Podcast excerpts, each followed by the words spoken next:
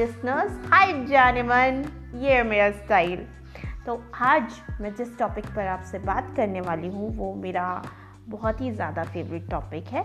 इसको मैं कहती हूँ दिल तोड़ू और बहुत सारा सीखने वाला टॉपिक तो मैं अपनी लाइफ का एक बहुत ही अच्छा एक्सपीरियंस आपके साथ में शेयर कर रही हूँ। आइए बताती हूँ।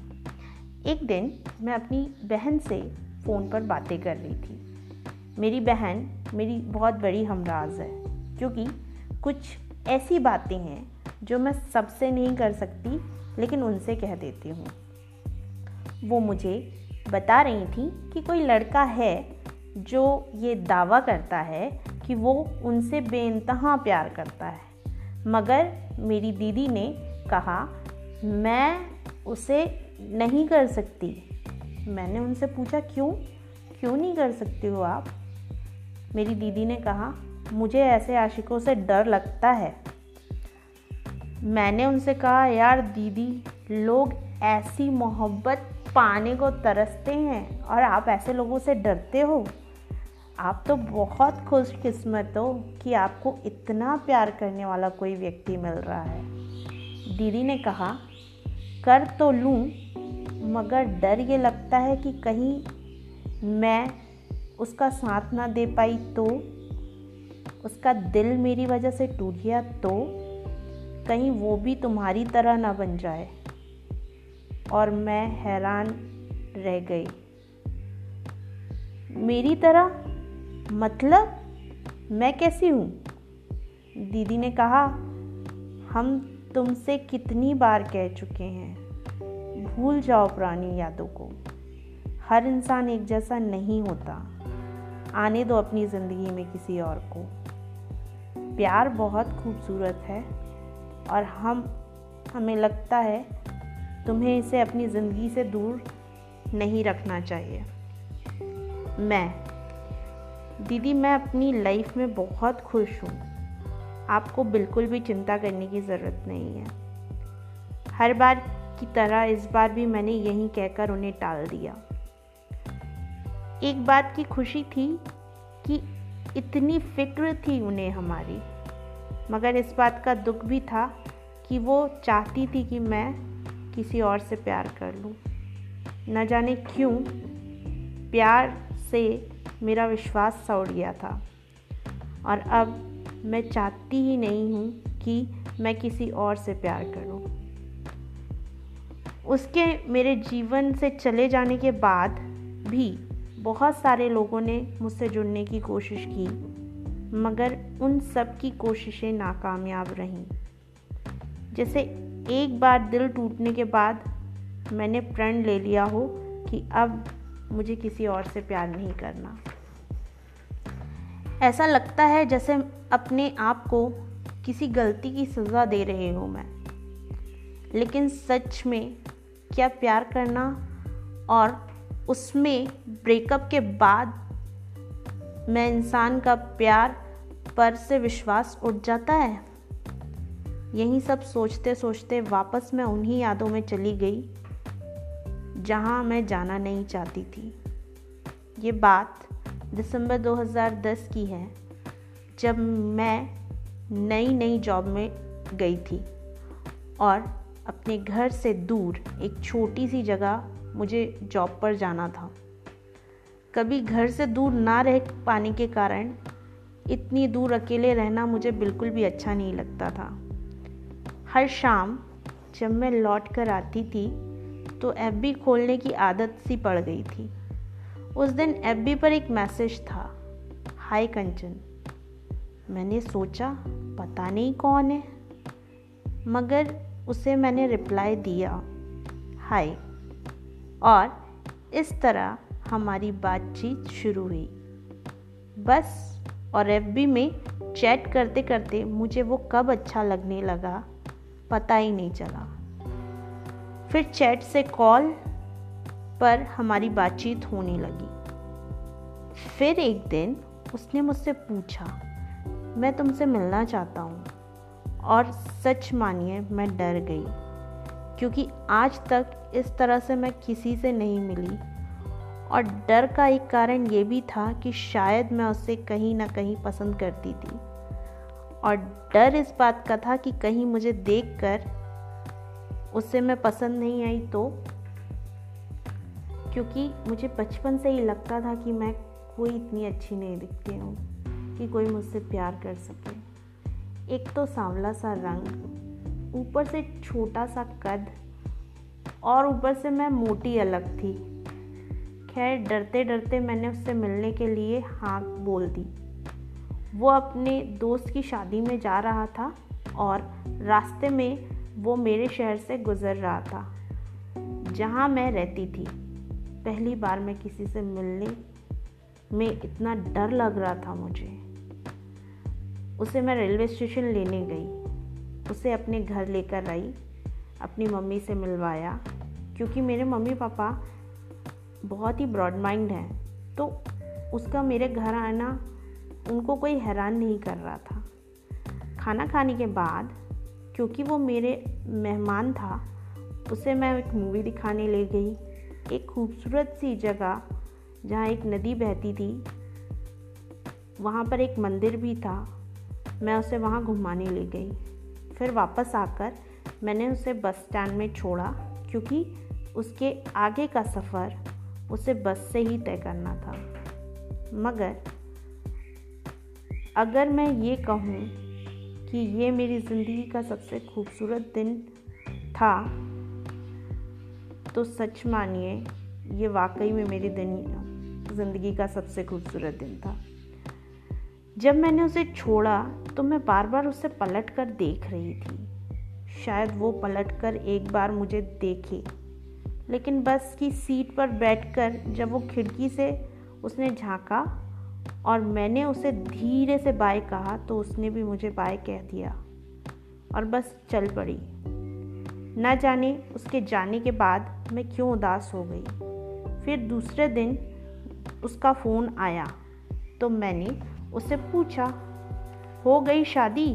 उसके बाद मैं ठीक बारात के समय में शामिल हो गई और आज मैं निकल रहा हूँ, ऐसा उसने मुझे कहा। वो शाम को फिर से मेरे शहर से ही होकर लौटने वाला था।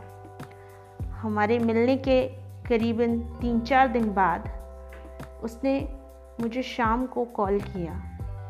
और उसने वो कहा जो मैं सुनना चाहती थी। Kanchan I really love you मैं थोड़ा हैरान हुई। समझ में नहीं आ रहा था कि कैसा रिएक्ट करूँ। और जैसे कि हर लड़की बेवकूफ़ी करती है, मैंने उसे मना कर दिया और कहा, मैं सिर्फ़ तुम्हारी अच्छी दोस्त हूँ और कुछ नहीं। मगर ये कहकर तुमने अब दोस्ती भी नहीं रहने दी। आज के बाद तुम मुझसे कभी बात मत करना और ना ही कॉल करना। इस बात को एक महीने हो चुके थे। मैं बहुत उदास रहती थी और अकेले में बहुत रोती थी। समझ नहीं आ रहा था कि क्या करूँ। उससे बात करने का मन करता था, मगर मैंने ही मना कर दिया था। तो बात कैसे करती? अलबत्ता हम सब सपरिवार घूमने गए और लौटते समय मेरी ट्रेन उसके शहर से ही लौट रही थी। पता नहीं क्यों मुझे सनक चढ़ गई, मुझे उससे मिलना है और मैंने उसे एक मैसेज कर दिया। आधा घंटे बाद मैं ग्वालियर पहुँचने वाली हूँ। क्या तुम मुझसे मिलने आओगे? बस। सीट नंबर तेईस है और मेरे डब्बे का नंबर है बी टू। और जैसे ही ग्वालियर आया, गाड़ी स्टेशन में रुकी, भीड़ में से उसे ढूँढने लगी। करीब करीब एक दो मिनट के बाद वो मुझे नज़र आया और मन ही मन मैं मुस्कराने लगी। फिर उसने कुछ बात करने के बाद मैंने मम्मी पापा से उसे मिलवाया और मेरा एक छोटा सा पर्स जिसमें कुछ टिकट और कुछ यूरोस थे, मैंने उसे दे दिए। क्योंकि हम एक विदेश यात्रा पर गए थे, वहाँ से मैं उसके लिए एक की रिंग लेकर आई थी। वो उस पर्स में मैंने डाला और उसे दे दिया। इस तरह से हमारी बातचीत फिर से शुरू हो गई।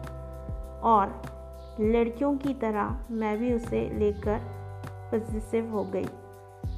जब भी वो किसी और लड़की के बारे में बात करता या मुझे बताता, मुझे बहुत बुरा लगता। हमारे बीच झगड़े भी बहुत होते और महीनों महीनों तक हम एक दूसरे से बात नहीं करते थे। कई बार मुझे लगता था कि कैसा प्यार है भगवान जी? बस हमारे बीच में बात कम होती है और झगड़े ज़्यादा होते हैं। साल 2011 में, फरवरी को उसने मुझे प्रपोज किया शादी के लिए। और मैं, मैंने तो हाँ बोलना ही था। मैं बहुत खुश थी। उसके पेपर होने वाले थे। उसने कहा, अगर रोज़ तुम मुझसे इसी तरह बात करोगी तो मैं पढ़ूँगा कैसे? ये कहकर 31 मार्च 2011 को उसने अपना फ़ोन बंद कर दिया। मैं हर दिन में कई बार उसे फ़ोन लगाती, लेकिन उसका फ़ोन नहीं लग रहा था। कई बार तो मैंने सोचा, उसे जाकर मिलकर आती हूँ, मगर मुझे तो उसका एड्रेस भी नहीं पता था। बस इतना पता था हॉस्टल में रहता है। फिर मैं उदास हो गई। उस दौरान किसी का फ़ोन आता तो मुझे लगता उसी का फ़ोन है। यहाँ तक कि कोई लड़की भी कॉल करती थी तो मुझे लगता था उसी की आवाज़ है। वो हर शख्स में मुझे सुनाई देता था। इसलिए जिसका भी फ़ोन आता, मैं पहले उससे उसका नाम ज़रूर पूछा करती थी। ठीक चार महीने बाद एक दूसरे नंबर से कॉल आया। आवाज़ से लगा उसी का फ़ोन है, मगर मेरा भ्रम मुझे समझ कर मैंने एक अजनबी का फ़ोन समझकर उसे काट दिया। गर्मी की छुट्टियाँ ख़त्म होने के बाद जैसे ही मैं वापस जॉब करने लौटी तो एक दिन मैंने किचन में खाना बना रही थी। किचन की खिड़की से मैंने देखा एक लड़का बाइक चालू कर रहा है। मैंने देखा, वो बिल्कुल उसी की तरह दिख रहा था। जैसे जिससे मैं प्यार करती हूँ। मुझे यकीन नहीं हुआ और मैं दौड़ कर नीचे रोड की तरफ़ भागी। उसे देखने के लिए, लेकिन वो दूर जा चुका था। मैंने मन में बहुत उथल पुथल दी। क्या ये सचमुच वही है? ऐसा कैसे हो सकता है?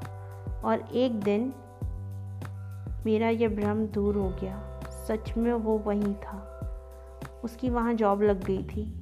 मैं खुश थी। मगर अब भी हम दोनों एक दूसरे से बात नहीं करते थे। एक दिन अचानक उसका फ़ोन आया। उसने कहा, मैं तुमसे शादी नहीं कर सकता। ये सुनकर मेरी अंतरात्मा, मानो मर गई हो। बहुत दर्द हुआ। और फिर कुछ दिनों के बाद उसकी किसी और से शादी होने की खबर मुझे पता चली। बाद में मुझे कारण पता चला कि उसने मुझसे इसलिए शादी नहीं की थी क्योंकि उसकी मम्मी को मैं पसंद नहीं थी। मैं उससे एज में तीन महीने बड़ी थी, जिसके कारण उसकी मम्मी ने मुझसे शादी करने के लिए उसे मना कर दिया था। उसके बाद जो मैंने जीना शुरू किया, जो आज़ादी मुझे महसूस हुई, उसका मैं बयां भी नहीं कर सकती। इतने सालों तक एक गुलाम की ज़िंदगी जी रही थी, ऐसा लग रहा था। एक अनजाना सा बंधन में अपने आप को बाँध कर रखा था कि मुझे उससे बहुत घुटन होने लगी थी। मगर अब मैंने अपनी ज़िंदगी खुलकर जीना सीख लिया है। और पहले से बहुत बहुत खुश हूँ मैं। पहले मैंने सोचा भगवान जी ने हमें मिलाया ही क्यों था, जब अलग ही करना था। मगर लगता है जो हुआ बहुत अच्छा हुआ। ज़िंदगी में कुछ ठोकरें खाने के बाद लोगों को जीना आ जाता है। वो मेरे लिए वही सबक बनकर आया था, जिसने मुझे जीना सिखा दिया। जीवन की सही राह दिखा दी। मैं तो तहे दिल से भगवान जी का शुक्रिया अदा करती हूँ। मुझे मुझसे मिलवाने के लिए अगर आपने उसे मेरी ज़िंदगी में भेजा था तो thank you thank you so much मुझे उससे कोई शिकवा गिला नहीं है, कोई भी शिकायत नहीं है। एक बात समझ में आई कि अगर आपके साथ कुछ बुरा हो रहा हो तो कहीं ना कहीं आप, वो आपको बेहतर बनाने के लिए है। ये कहानी मैंने आपके साथ इसलिए शेयर की कि कभी भी आपका दिल टूटे ना तो बुरा मत मानिएगा। वो कहानी या वो व्यक्ति आपकी ज़िंदगी में आपको कुछ सिखाने आया है। पीछे एक बार पलट के ज़रूर देखिए कि क्या सिखाना चाहता था। ठीक है?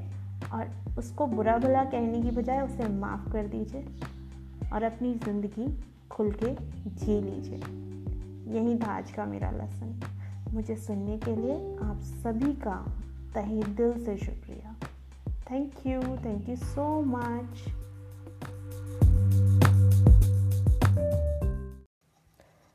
good morning India मैं कंचन एक बार फिर से आप सभी के सामने हाजिर हूँ। आप सभी के लिए एक बहुत ही अच्छा इंटरेस्टिंग गेम लेकर। एक्चुअली ये जो पॉडकास्ट है वो मैं अकेले ही कर रही थी तो मुझे समझ में नहीं आ रहा था कि मैं नेक्स्ट किस टॉपिक पर बोलूँ। तो फिर मैंने सोचा कि चलिए, इसमें भी मैं कुछ ऐसा करती हूँ जिसमें कि आप मुझे जान पाएँ। तो मैंने अपनी एक फ्रेंड को, जो मेरी बेस्ट फ्रेंड है, सीमा, उसको कहा कि तुम एक काम करो, कोई भी ऐसे दस क्वेश्चन तैयार करो, जिसके बारे में तुम बहुत अच्छे से जानती हो, और अगर मैंने झूठ बोला तो तू उसको फट से पकड़ लेगी। उसको ये बिल्कुल नहीं पता था कि ये जो मैं बोल रही हूँ, ये मैं पॉडकास्ट में रिलीज़ करूँगी। लेकिन, उसने अपने जो क्वेश्चन लिख के भेजे बिल्कुल ईमानदारी से मैं आपके सामने वो सारे के सारे पढ़ूँगी और ईमानदारी से मैं उन सारे क्वेश्चन के आंसर आपके सामने दूँगी। यानी कोई चीटिंग नहीं, कोई चीटिंग नहीं, क्योंकि मैंने बिल्कुल चीटिंग नहीं की है, ठीक है ना? तो चलिए, उसने सबसे पहला जो क्वेश्चन मुझसे पूछा था, वो था ऑल टाइम फेवरेट फ़ूड मेरा, जो मैं कभी नहीं छोड़ सकती। ओके तो मेरा ऑल टाइम फेवरेट फ़ूड है, वो है कि मैं छोले भटूरे खाना और पालक पनीर कभी नहीं छोड़ सकती। और भी बोलेंगे ना तो बहुत सारी चीज़ें। रसगुल्ले मेरे फेवरेट हैं, ठीक है? और और क्या बताऊँ? यानी जितनी भी स्वीट्स हैं ना, जितनी भी मिठाइयाँ हैं, सारे आने दीजिए। रसमलाई आने दीजिए, जलेबी आने दीजिए। यानी यार सब सब सब। खीर है, फिर फिरनी है, फिर सिवई हैं, सब मेरे बहुत फेवरेट फ़ूड है। तो क्या हुआ था, हम लोग ऐसे ही आपस में बात कर रहे थे अपनी फ्रेंड के साथ में। तो मैं ये देख रही थी कि उसको मेरे बारे में कितना पता है। तो मैंने बोला, पहले आंसर तू बता।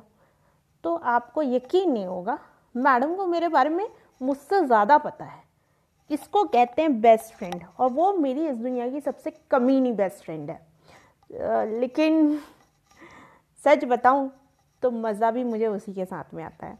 तो चलिए, मेरे फ़र्स्ट क्वेश्चन के आंसर के साथ में मैं आपको हर गाने के साथ में एक गाना सुनाऊँगी, जो कि मेरा फेवरेट है और इसको मैंने किस तरह से चुने हैं, वो भी बहुत इंटरेस्टिंग कहानी है या बहुत इंटरेस्टिंग बात है। लेकिन पहले ये गाना सुनिए।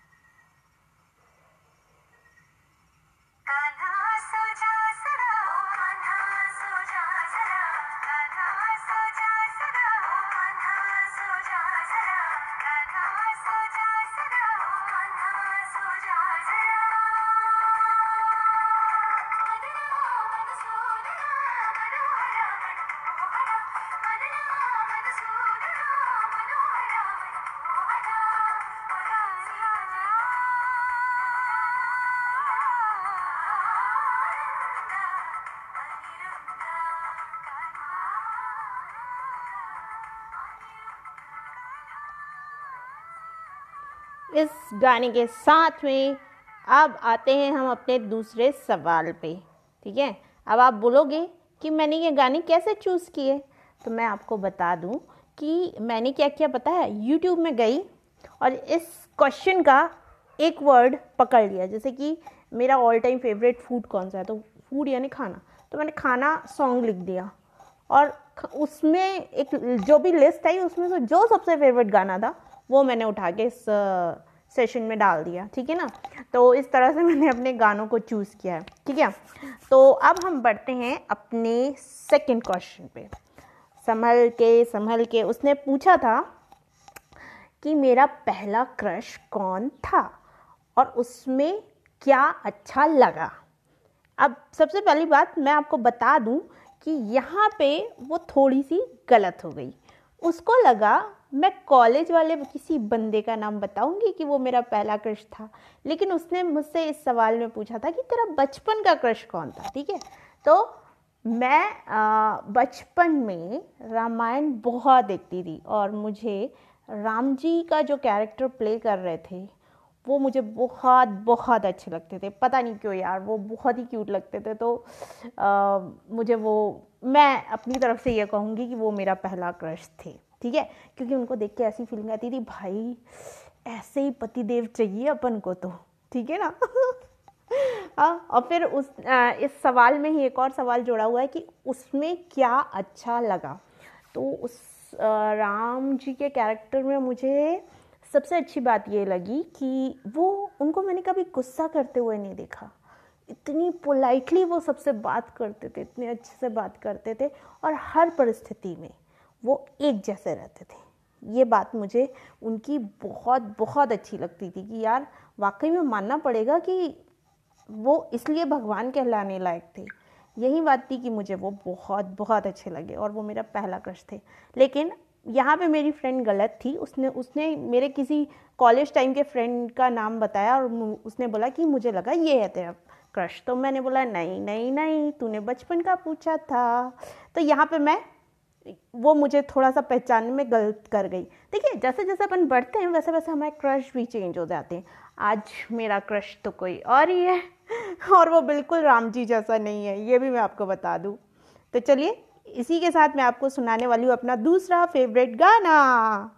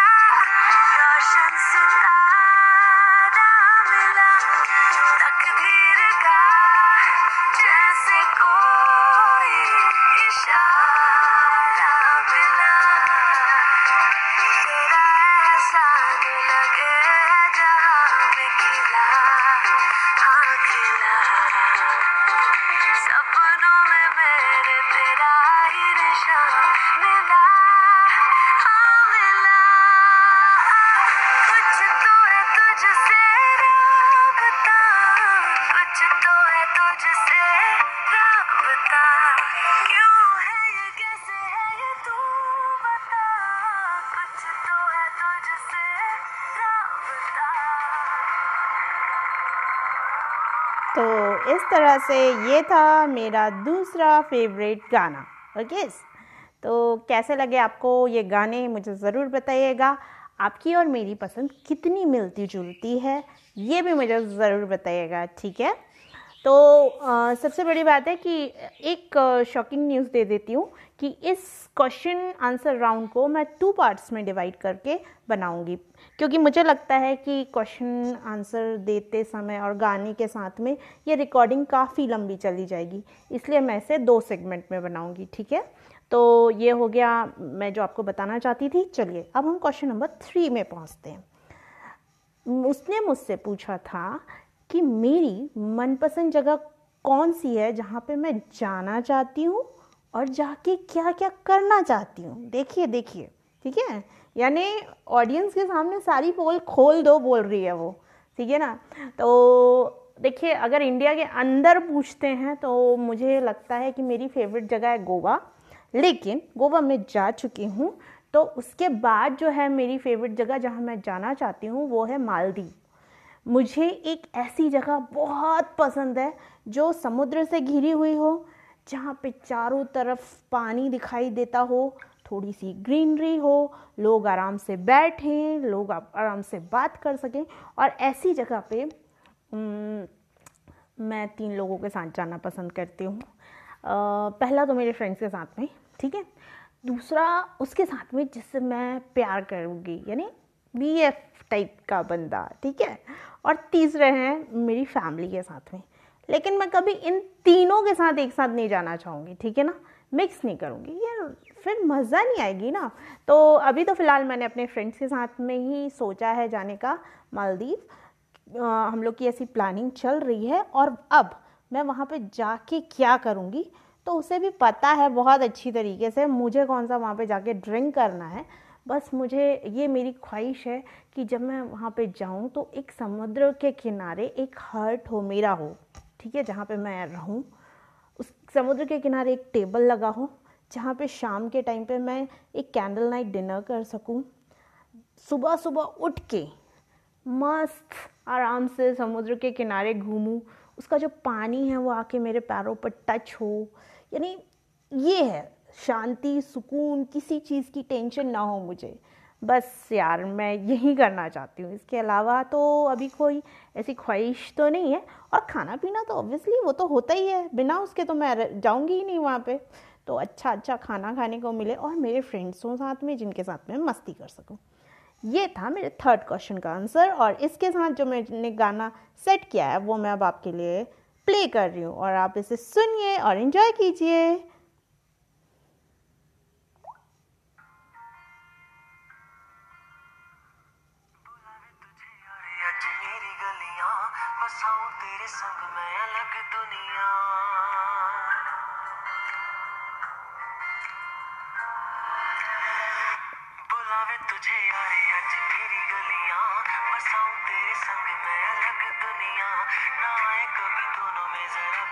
थोड़ी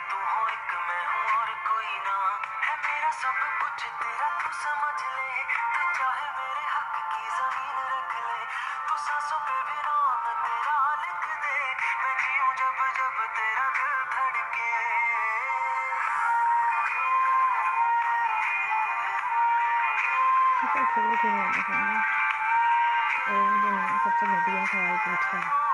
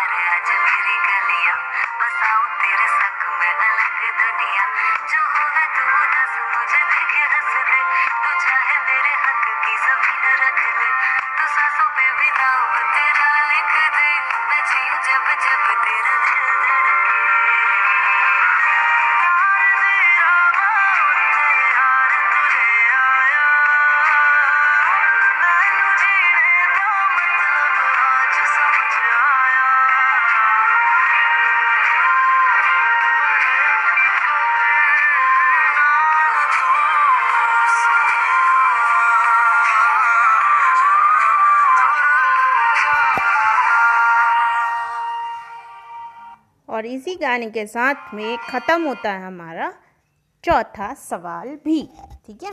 तो अब हम आते हैं अपने सॉरी चौथे सवाल पे। ये मुझसे गलती हो गई। अभी मैं थोड़ा थोड़ा सीख रही हूँ तो अगर मुझसे कुछ गलत हो जाए तो प्लीज़ मुझे माफ़ कर दीजिएगा, क्योंकि अभी प्रैक्टिस चल रही है। एक्चुअली क्या है, ये मेरा पैशन था।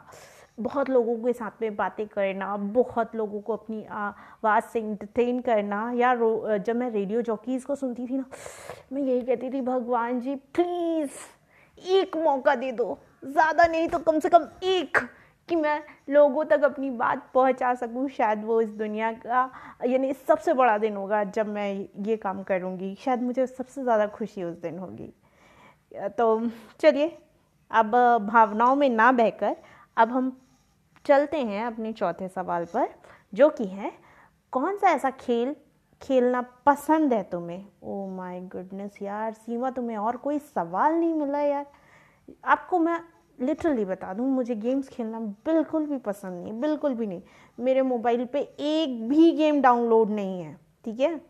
अगर मुझे टाइम पास करना ही होता है तो मैं एफ़ चला लेती हूँ या फिर आ, कुछ यूट्यूब वीडियोस बना लेती हूँ या कुछ भी कुछ भी कुछ भी। लेकिन मैं गेम्स खेलना बिल्कुल भी पसंद नहीं करती हूँ।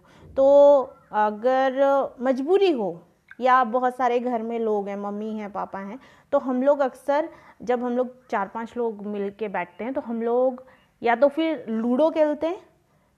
लूडो मेरा फेवरेट है नहीं तो सांप सीढ़ी है। भाई इसके अलावा और कोई गेम शेम मुझे आते नहीं है। सही बताऊँ तो। और इस उसमें मैडम फिर से हार गई थी, क्योंकि उन्होंने भी आज तक मुझे कभी कोई गेम खेलते ही नहीं देखा था। वैसे उसने आंसर ये दिया था, मुझे एडवेंचरस स्पोर्ट्स बहुत पसंद है, जैसे बंजी जंपिंग है। हाँ तो ये पसंद है, लेकिन डेली डेली नहीं खेलती हूँ। मैंने फिर तो यहाँ पे भी हमारा आंसर थोड़ा सा मैच नहीं किया, लेकिन फिर भी मैंने आपको सच बताऊँ, मैंने बोला, ठीक है, चल तू एक नंबर और ले ले।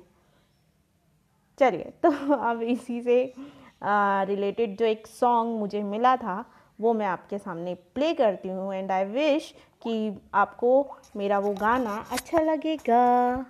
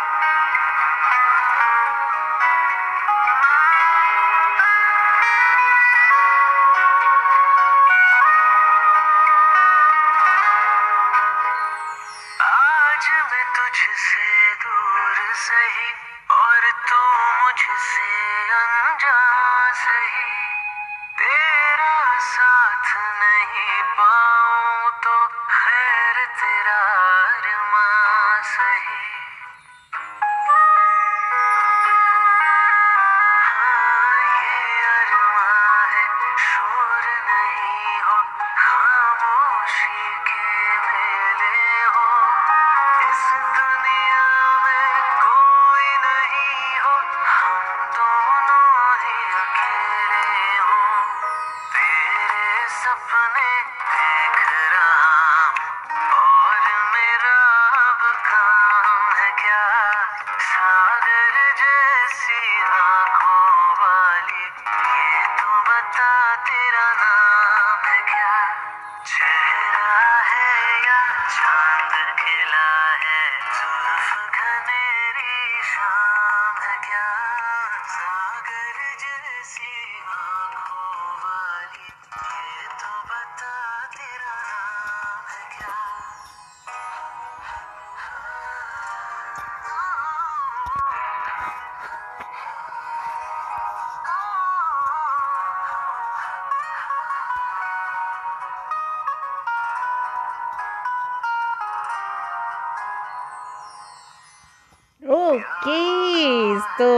अब मुझे लगता है कि आपको मेरा ये फेवरेट गाना आपको भी बहुत अच्छा लगा होगा।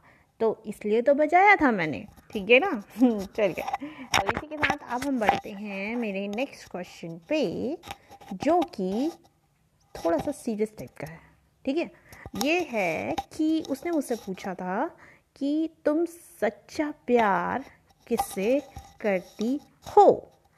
और मुझे नहीं लगता कि ये सब, इस लड़की से ज़्यादा स्टूपिड लड़की कोई और हो सकती है।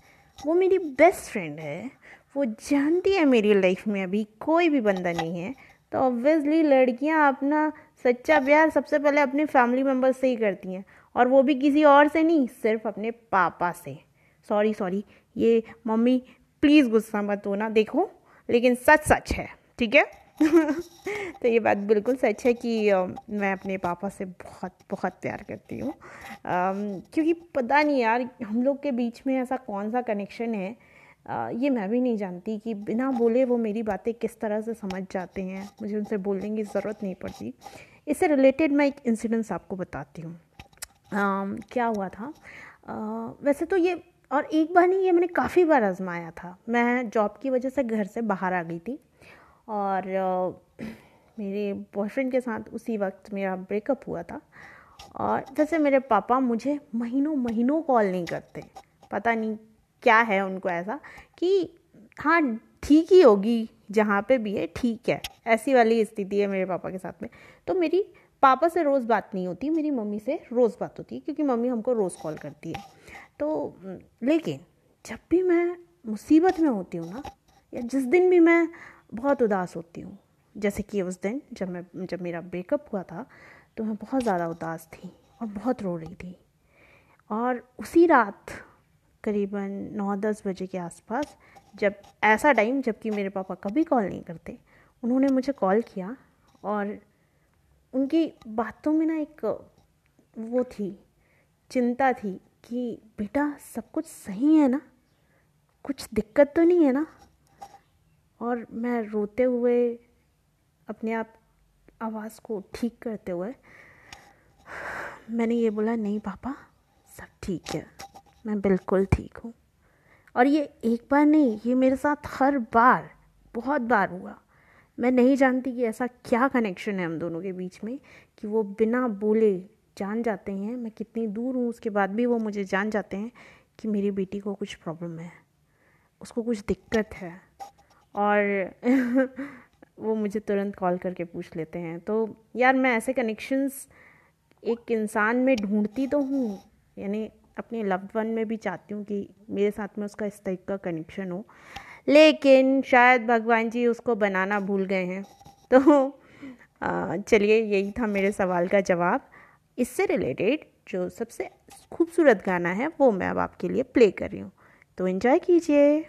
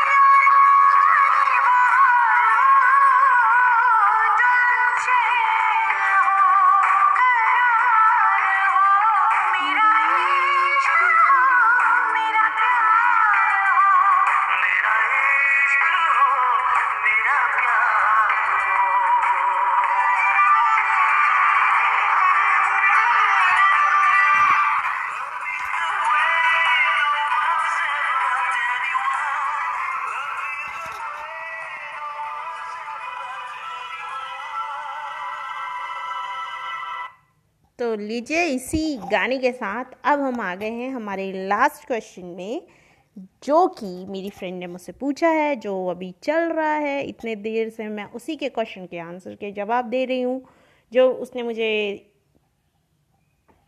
दिया था, जो मुझे टास्क दिया था कि नहीं नहीं, तुम्हें ये सारे क्वेश्चंस सबके सामने पूछने हैं और यही क्वेश्चंस के आंसर तुमको देने लेकिन उसको ये नहीं पता था कि ये मैं ब्रॉडकास्ट में बोलने वाली हूँ तो ठीक है। मैंने अपनी पूरी ईमानदारी से इन सारे क्वेश्चन के आंसर दिए हैं।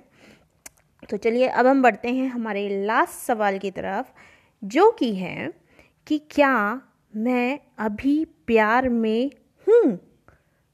इससे ज़्यादा स्टूपिड सवाल सही में वो पूछ भी नहीं सकती।